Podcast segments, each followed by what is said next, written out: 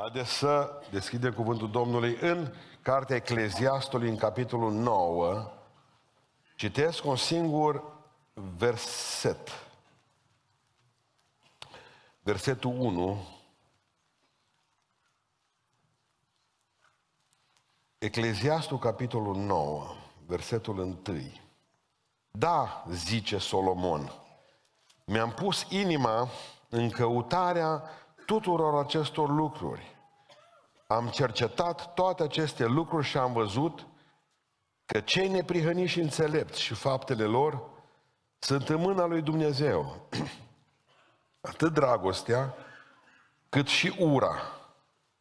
Oamenii nu știu nimic mai dinainte. Totul este înaintea lor în viitor. Totul este înaintea lor în viitor.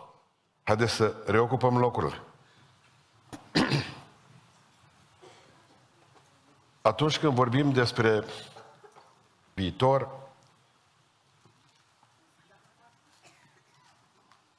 trebuie să ne imaginăm cumva și din punct de vedere teoretic. Ce-o vrut să zică Gică Hagi săptămâna trecută când a zis că nici viitorul nu mai ce-a fost. Mi s-a părut de o înțelepciune uluitoare, n-am putut să o rumic dintr-o dată. Așa e că nu vi, că vi se pare și vouă că nici viitorul nu mai ce-a fost. Bun, vă prindeți voi.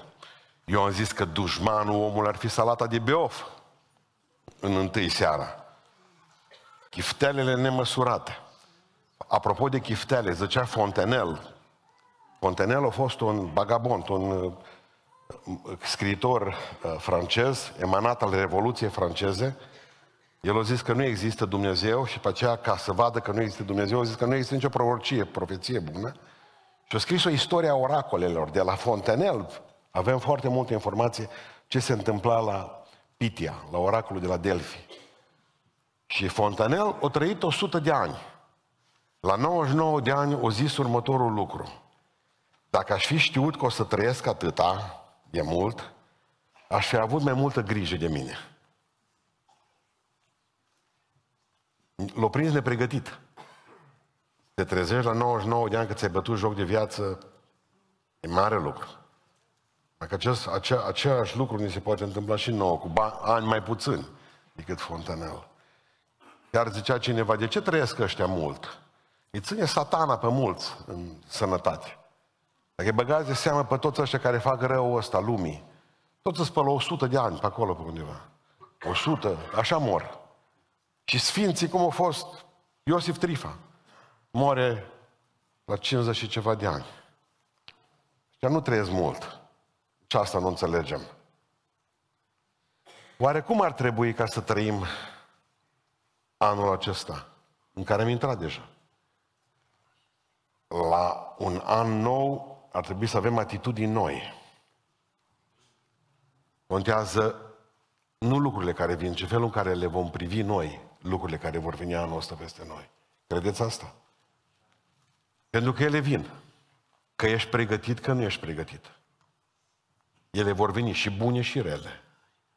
Contează cum gestionăm noi ceea ce va veni peste noi. În pandemie am văzut, de exemplu, cum s-a gestionat din punct de vedere logistic, spiritual. Alții au zis că e o problemă spirituală, alții au văzut în ea o problemă socială, alții au văzut o inginerie socială. Și ca fiecare să scape pielea.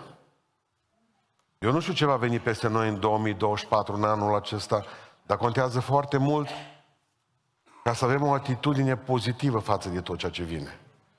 Că tot ceea ce vine peste noi este mâna lui Dumnezeu, îngăduința Lui. Vreau doar să vă vorbesc despre trei atitudini pozitive care trebuie să le avem și prima atitudine pozitivă este o atitudine pozitivă față de viață. Indiferent cât de rea, de grea, de nedreaptă ni se pare viața aceasta. Zelenski zicea săptămâna trecută că zice, noi nu ne retragem. Mi-a plăcut ce-a zis. Noi nu ne retragem, zice el.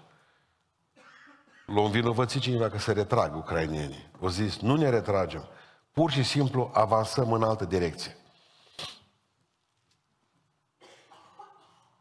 Cuvântul ăsta de retragere să nu mai folosiți niciodată. Folosiți avansarea în altă direcție.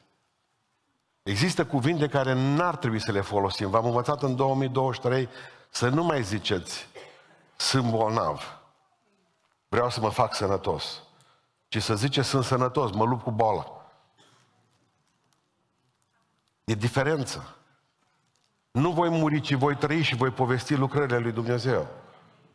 Pot tot un Hristos care mă întărește. Astea sunt atitudini față de viață, o atitudine pozitivă. Că s-ar putea ca în două mii douăzeci și patru, în prima zi, să fim niște învinși. Și atunci orice pală de vânt pe noi ne distruge. În doi Corinteni doi cu paisprezece spune așa, Pavel, mulțumiri fie aduse lui Dumnezeu care ne poartă întotdeauna cu carul lui de biruință în Hristos și răspândește prin noi în orice loc mireasma lui, cea de la viață spre viață, zice Sfântul Apostol Pavel. Mulțumiri fie aduse lui Dumnezeu care ne poartă întotdeauna în carul lui de biruință. E bine, când el scrie lucrurile astea, era în temniță. Se considera mai mult decât biruitor. El vede că, în ciuda tuturor greutăților, persecuțiilor, nota predominantă în, tot, în toate scrierile lui e nota de mulțumire, e nota de victorie. De aceea, pentru că el știa, pentru că el a scris-o în Romani opt, că toate lucrurile lucrează spre binele celor ce iubesc pe Dumnezeu. De aceea cânta cu Sila împreună în temnița din Filipii, cântări la miezul nopții. Că știa că Evanghelia nu mai poate să fie oprită în Filipii. El știa deja în noaptea aceea în care s-au dărâmat zidurile, în care, hai înainte de asta, că nu s-au dărâmat zidurile, când îl bătea temnicerul, pe care avea să-l boteze două ceasuri mai târziu. El știa că Evanghelia nu mai poate fi oprită în Filipii, că deja acolo va fi o biserică.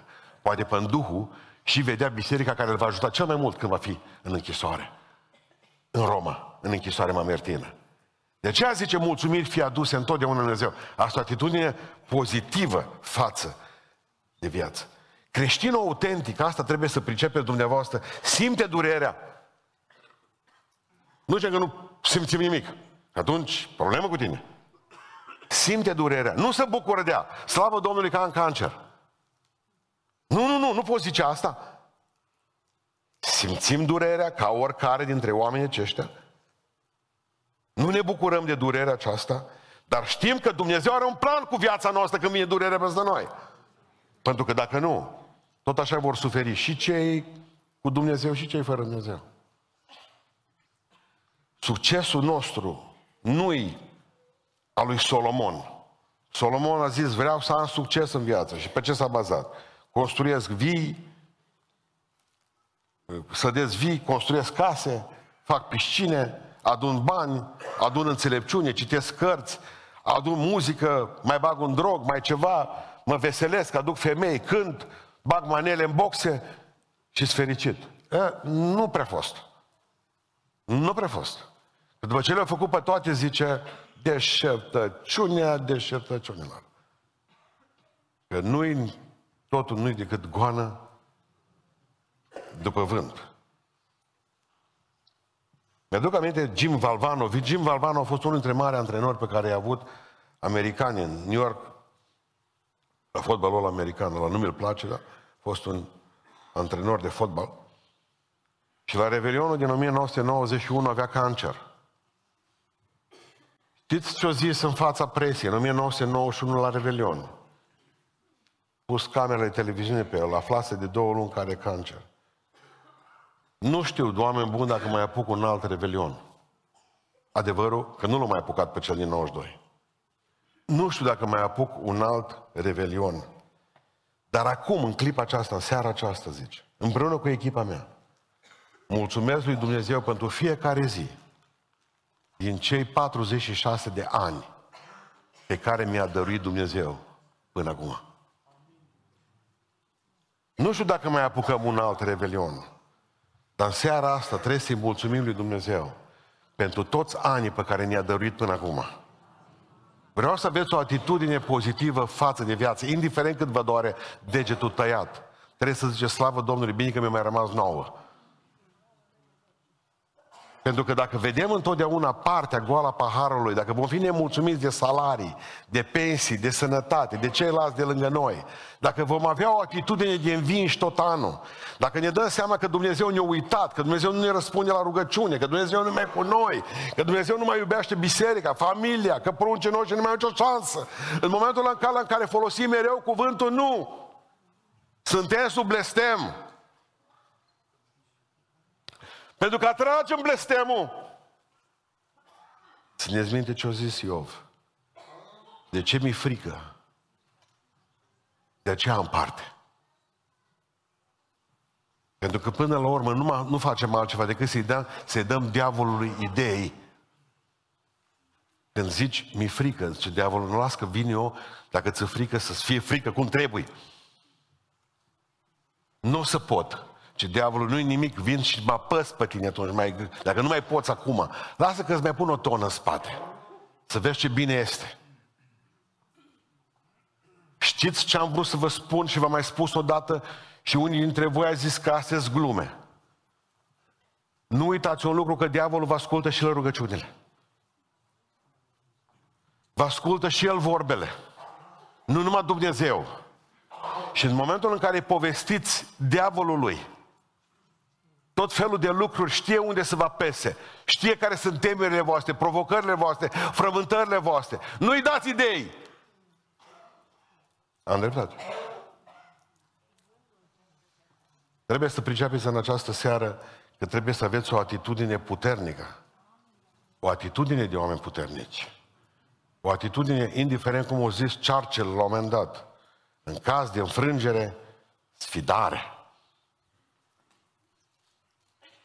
Povestea păstorul ăsta pe care l-aveau uh, italieni într-un cartier în America, Buscaglia, zice la un moment dat, când a rămas tata fără serviciu, a sunat-o pe mamă.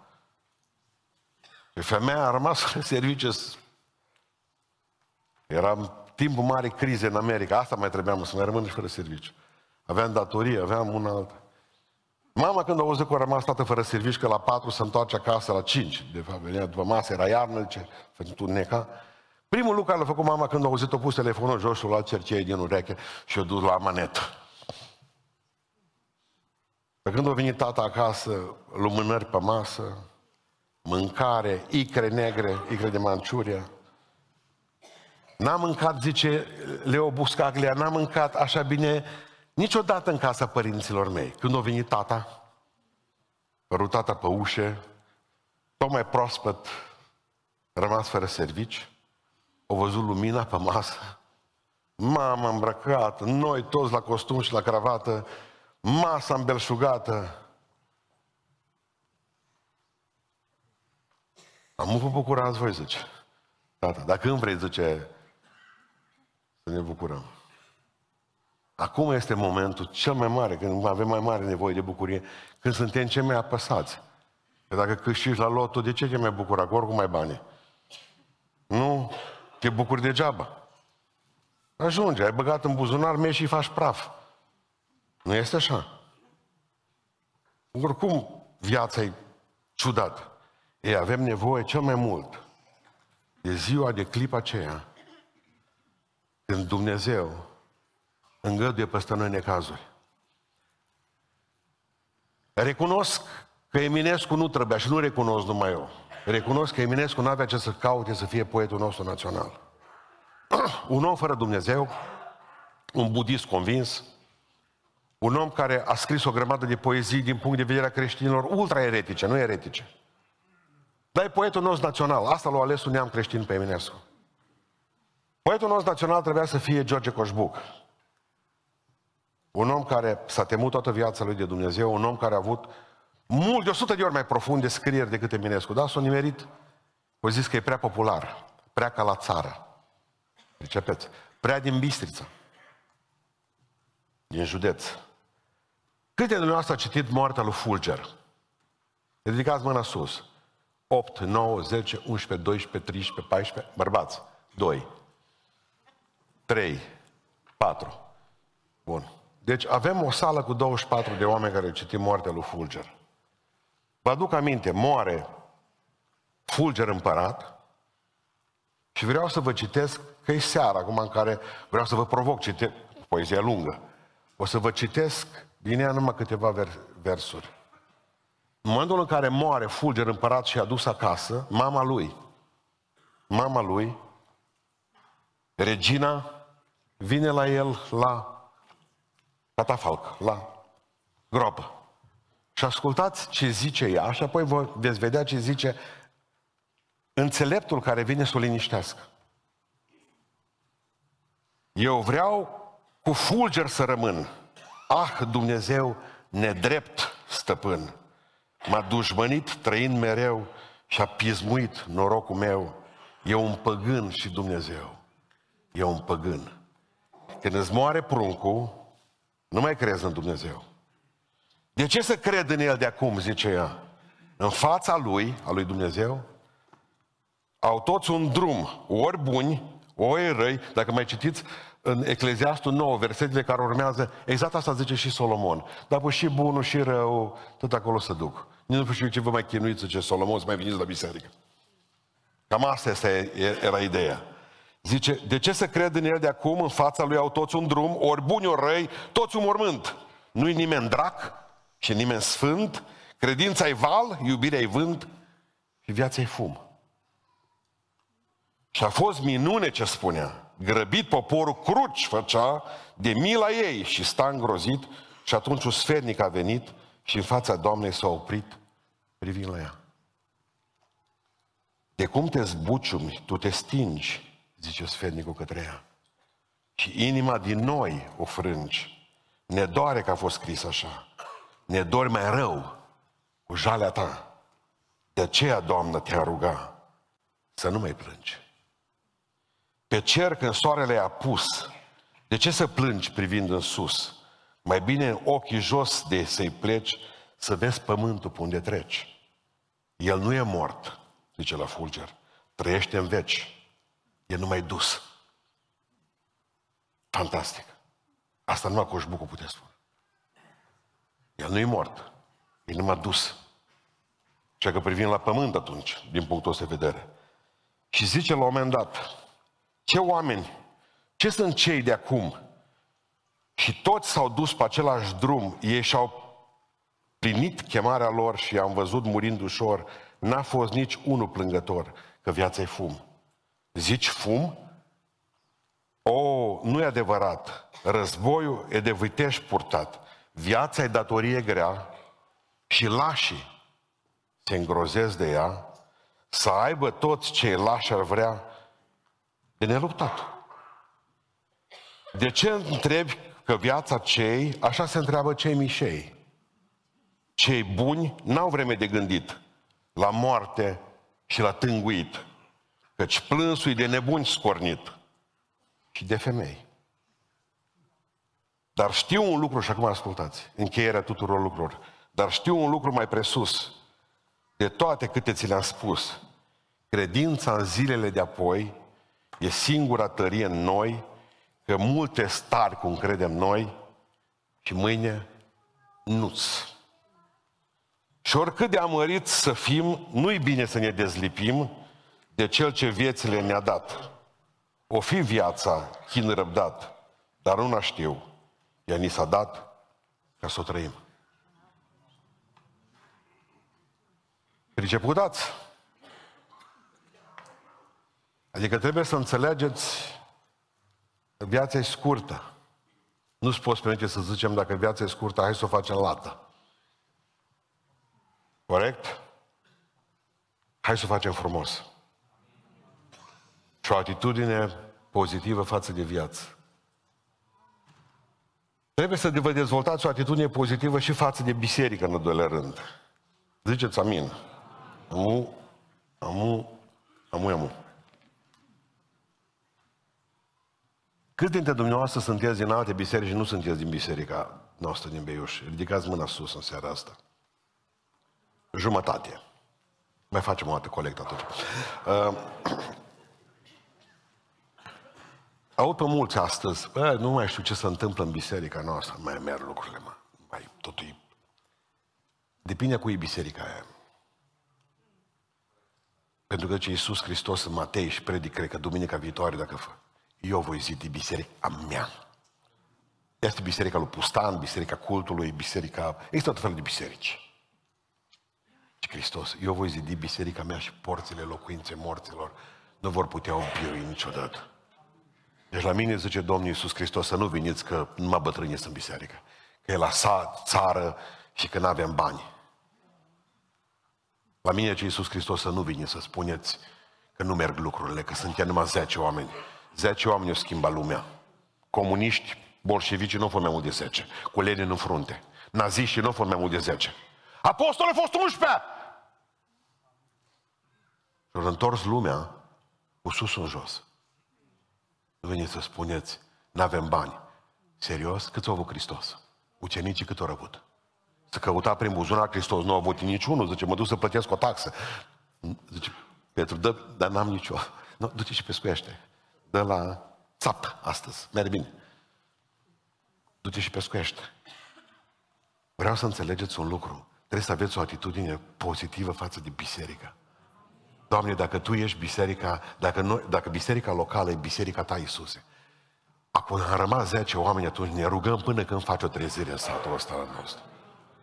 Dacă nu știm numai cânta, atunci numai cântăm, dacă nu știm, de oameni buni, dar nu mai veniți, noi nu avem predicator, dar rugați-vă.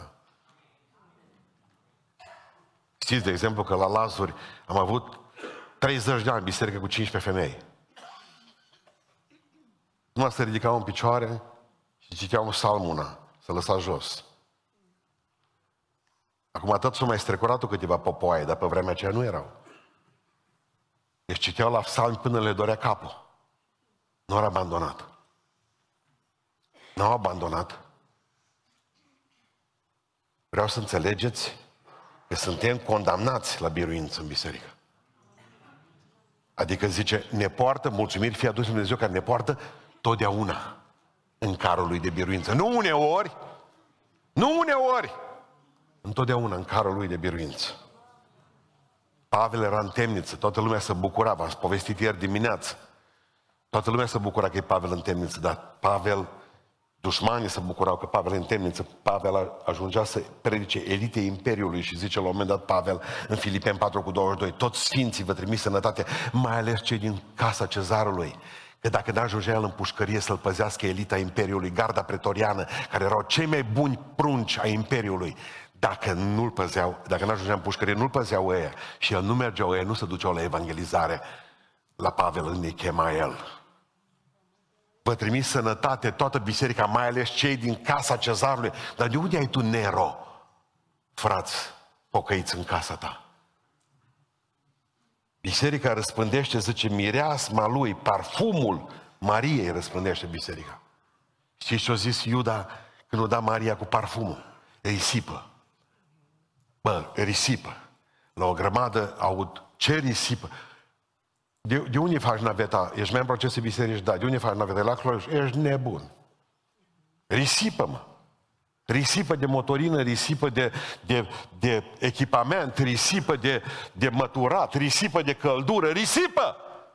O să vă coste și pruncii voștri până nu o să mai aveți. Și când o să moară, v-ați dori, dacă o să moară pruncii voștri, v-ați dori să vă coste oricât, mă să fie în viață. Nu contează de câte ori aduceți de la poliție, nu contează câtă cauțiune plătiți după ei, nu contează pe unde trebuie să umblați, nu contează câtă despăgubire, că vor vându și verighetele pentru droguri. Un copil costă, o biserică costă. Să vă ferească Dumnezeu de ziua în care vor fi toate moca. Și Iisus Hristos, voi ce-mi cereți mie? Vrea să vă umplu biserica și voi nu mișcați nimic, nu faceți nimic? Nu tu post, nu tu rugăciune, nu tu dragoste, nu tu dăruire.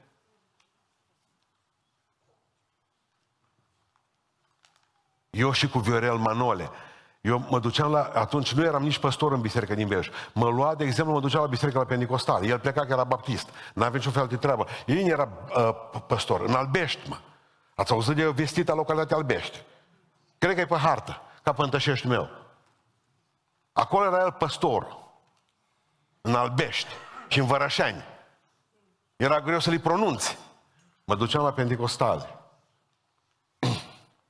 Unul singur mi-a dat odată o găleată de motorină din tractor. Scos furtunul și a zis, o pâlnie mi-a băgat o mașină în fața bisericii. Vinea Viorel, n-avea treabă de la baptiști. Ouă, brânză, smântână. Numai așa și de mașină. Eu am crezut că sunt o sută de oameni acolo. Câți ai? Zece, zice. Deschidea portbagajul. Hai, amu, zice că e că tu ești pentecostal. E tu și tu, ești ouă.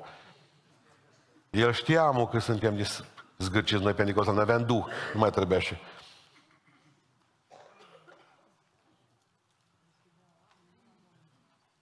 Toată viața noastră, ca pentecostale, asta vă spun nou, toată viața noastră n-am făcut altceva decât am așteptat rezultate mari, cu prețuri de low cost. Prețuri mărunte, bucăți micuți, așa. Și am vrut ca Domnul să reverse. Ce să reverse? Unde să reverse? Dacă noi nu avem o atitudine, cum e la biserică? Ai, ce, o, a, ce predică! O, ce cântare! O, cum pierdui două ceasuri în viață! O atitudine negativă, nu mai lucrează Domnul, plecat, numai bătrânii noștri, pe vremea lor era așa, cu tinerii ăștia nu se mai poate face nimic. O atitudine negativă. Ce ați învățat la biserică? Nimic nu au învățat. Dar voi să spun că dacă nu înveți, nici măcar dintr-o cântare, nici dintr-un îndemn de rugăciune, nici dintr-o predică, e o problemă cu tine! Omule, cum e biserica? Super fain, merge, slavă Domnului! Închideți-le gura la toți! Ce ați putea face pentru biserică? Rugați-vă pentru ea. Angajați-vă într-o lucrare din biserică. Mă, ce aș putea face eu? Uite că asta o fac bine. Vorbiți-o de bine. Vorbiți-vă biserica de bine. Cei mai mari vorbitori de rău. Nu au fost ăia de afară. A noștri de ce? Un șer ne-au dat. Avem tineret, nu s-o... zece... Bă, bă, stai că, ce nu e regulă? Asta nu am putut înțelege, matematica asta. Seară de tineret, Biserica Sfânta Treime din Beiuș. Bun, toți au Instagram, toți au Facebook și avem zece share-uri. Și vin douăzeci. Măcar aia la zece trebuia să vină. Să dea un share. Atât nu a pasat. A, să mă cu ei, cu tot. Atâta nu au putut să facă. Gestul ăsta... Nu ușor. Vorbiți-o de bine, lăudați-vă cu biserica, mă lau cu biserica mea. Știți cum am zis? E familia voastră biserica asta, credeți-mă. Cine nu iubește biserica, nu-și iubește nici nevasta mea.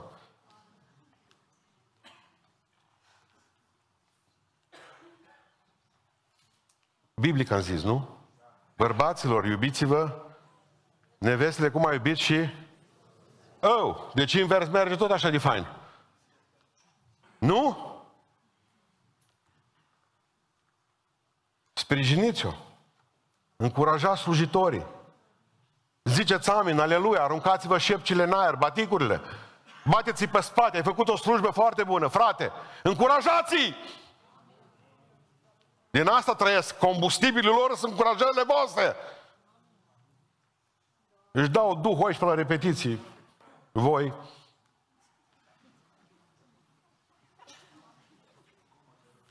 Ovidiu, a fost, când am avut sala plină de ungureci, așa-i? Te rog frumos să-mi spui, fost o gumă de mestecat cu tonele ce atunci? Fost. Vii și mănânci și pui guma sub scaun. Și mestecați toți, că ai frumos... Ne ventilați pe noi cei de pe la ambon și cei care cântăm, când vedem că toate fălcile sunt puse în mișcare. Iertați-mă că mi-am vărsat fiara. Venim în casa Domnului, vrem rezultate. Vrem ca Domnul să lucreze, dar noi nu ne lăudăm cu biserica, noi vorbim de rău, nu trebuie să vorbească dușmanii de afară. Nu sprijinim, nu suntem implicați nici într-o lucrare, ce faci tu? Paci! Vorba americanului, nothing, fac nothing. Dăruiți din resursele voastre. N-aveți bani. Dați smântână. Wow. Veniți la slujbă, mă. Ce-aș putea face pentru biserică? N-ar vrea să începe să veniți joia la biserică. Să veniți și duminică seara, serios. Și când nu predic eu sau Dani sau alții, să veniți și atunci, că nu stă biserica într-un predicator. Stă în aminul și în aleluia voastră. Că cea mai mare evangelizare pe care o faceți în Beiuș și să vă vadă că e plină parcarea de mașini. Veniți cu patru mașini de acasă. Nu, vorbesc serios. Luați-o ca sfat.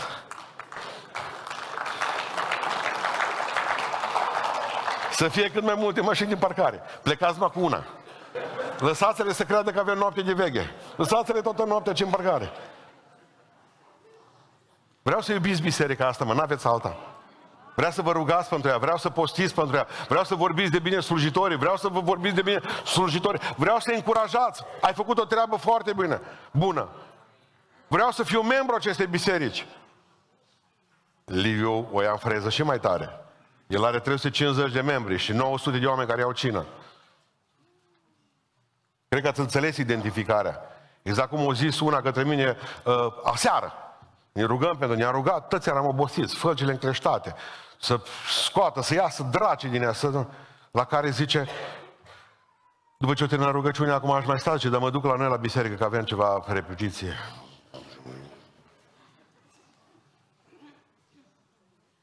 Știți ce am făcut în cincisprezece ani de când suntem aici aproape?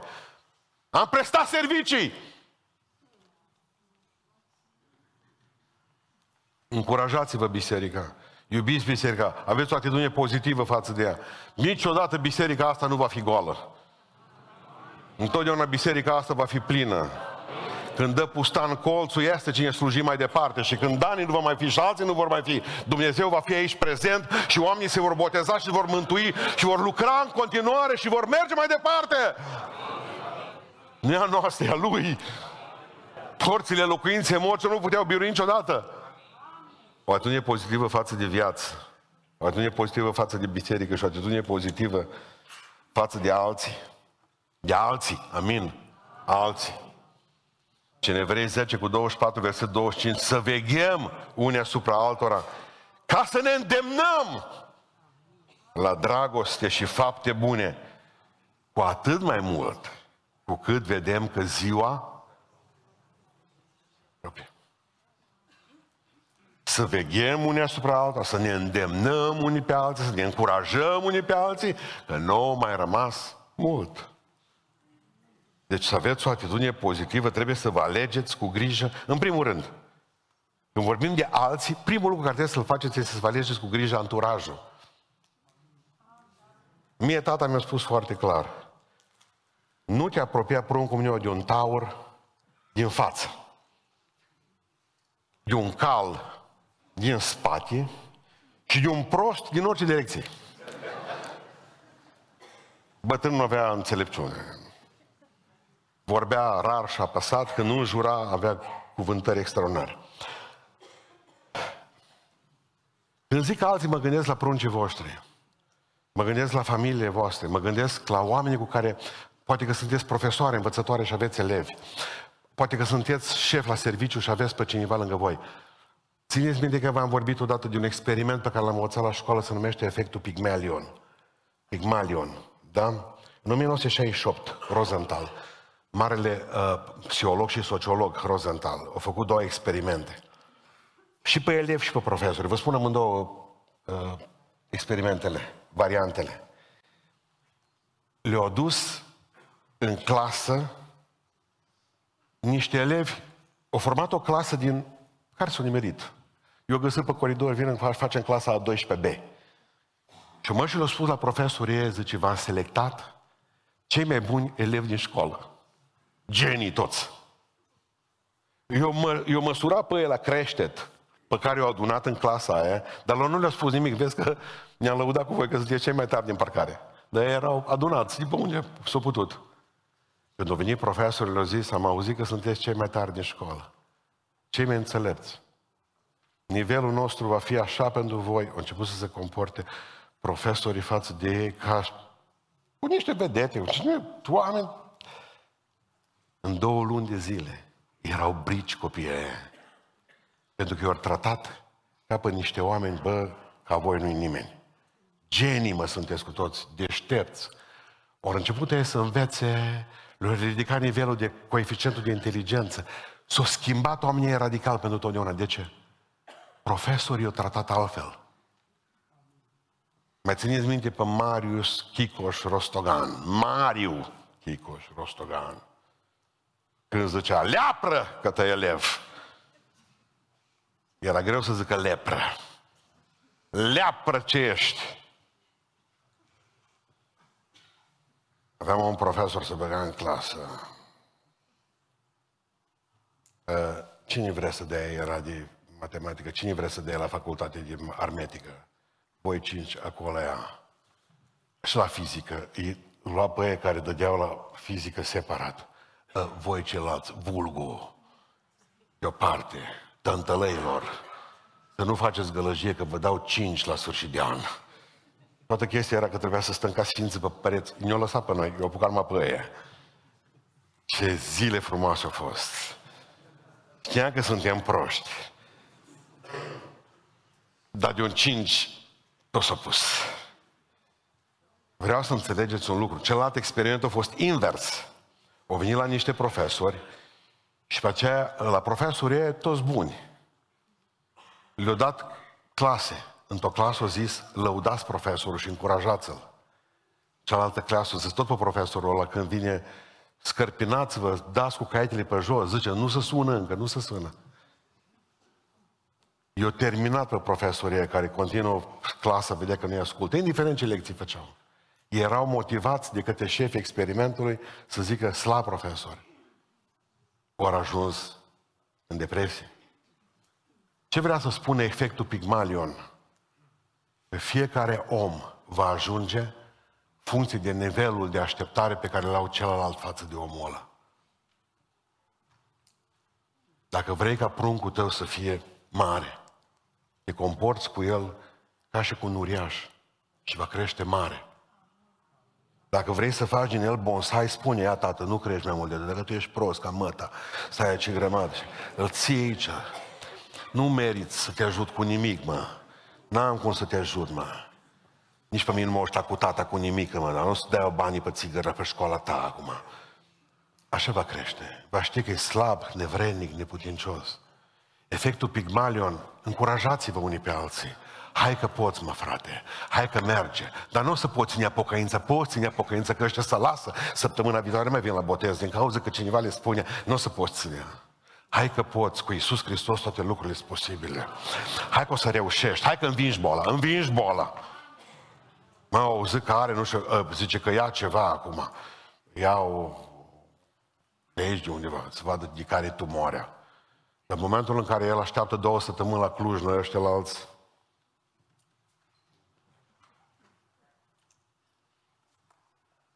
Nimeni nu-l încurajează. Hai că trece. Vreau să înțelegeți un lucru care vreau să închei. Când vorbiți despre alții, niciodată să nu clădiți ziduri acolo unde Hristos le-a îndepărtat. Și românul, și țiganul, și ungurul, și săracul, și bogatul. Nu pune ziduri. Nu pune ziduri, că acolo Hristos le-a dat de mult afară. Și ce spune în Scriptura mea, în Efeseni doi cu paisprezece, că cele este pacea noastră, care din doi... a făcut unul, cum? Surpând zidul de la mijloc. Știți cum ne-a făcut Dumnezeu pe noi una, că suntem un trup?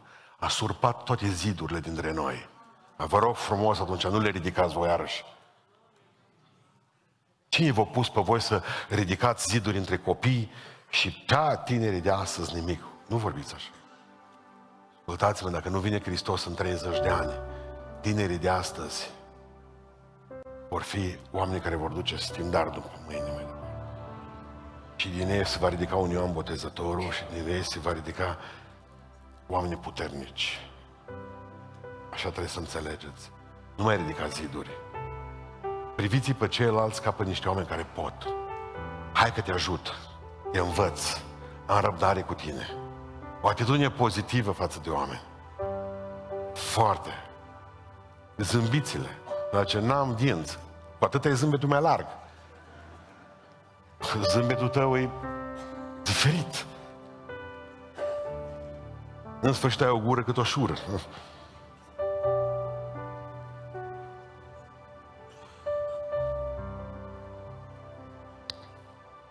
Știi la ce mă gândeam eu acum? Că am văzut un... Am văzut un... Un...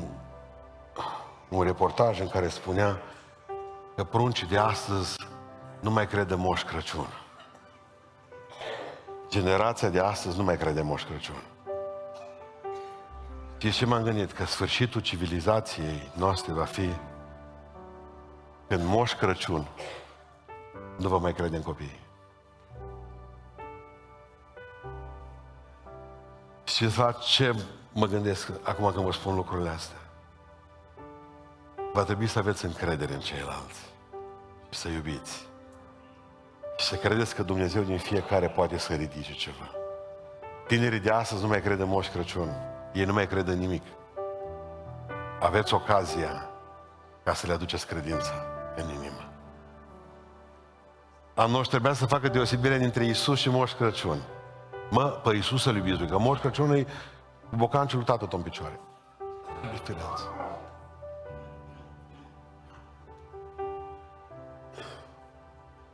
Sora Florița lui Luca a venit ea la noi acasă. Era transgender, Moș Crăciun transgender. Copiii speriați, tată zice, e muiare, nu-i bărbat. Să vede șoc cu Liviu Cabău. Zice că merge să meargă moș la centru. Erau vreo patruzeci cincizeci de copii, să meargă moșul, să îmbracă Liviu cu barbă albă. Dar nu mai știu cu cine a fost atunci. Și au avut două haine de Moș Crăciun. Și mai îmbrăca pe încă unul Moș Crăciun. Și când au văzut copiii că-s doi mai zăpăciți. Câți Moș Crăciun însă acum, că nu mai continuu coborau din microbuz tămă moșii. Era mai mulți ca și cadourile. Pe vremea noastră era simplu, trebuia să ne spună Moș Crăciun, nu Iisus. Iisus nu-i Moș Crăciun. Bradu nu Iisus. Bradu e tăiat. Bradu e un pom. Hristos e Domnul. Pe vremea noastră era simplu. Pe vremea lor e mai simplu. Ei nu mai cred în Moș Crăciun, nu mai cred în brad, nu mai cred în Iisus, e simplu. Nu mai aveți de făcut deosebiri. Doar să le vorbiți în golul lăsat în sufletele lor de ceva ce contează în viață. O atitudine pozitivă față de viață, dar o trăim căci trebuie trăită când peste lumea asta mărginită există Dumnezeu cu adevărat o sută la sută.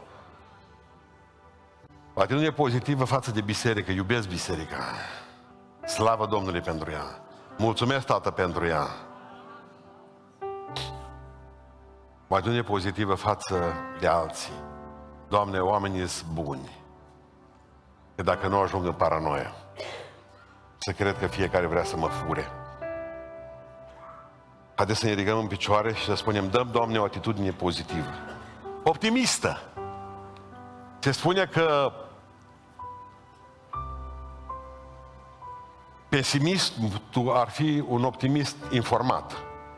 Dar eu cred că nu e adevărat. Cred că Iisus Hristos vrea să ne spună nouă că în anul care vine și în care am intrat deja, El are planuri mai mari cu noi decât în anul care a trecut. Ne rugăm cu toții Domnului. Amin.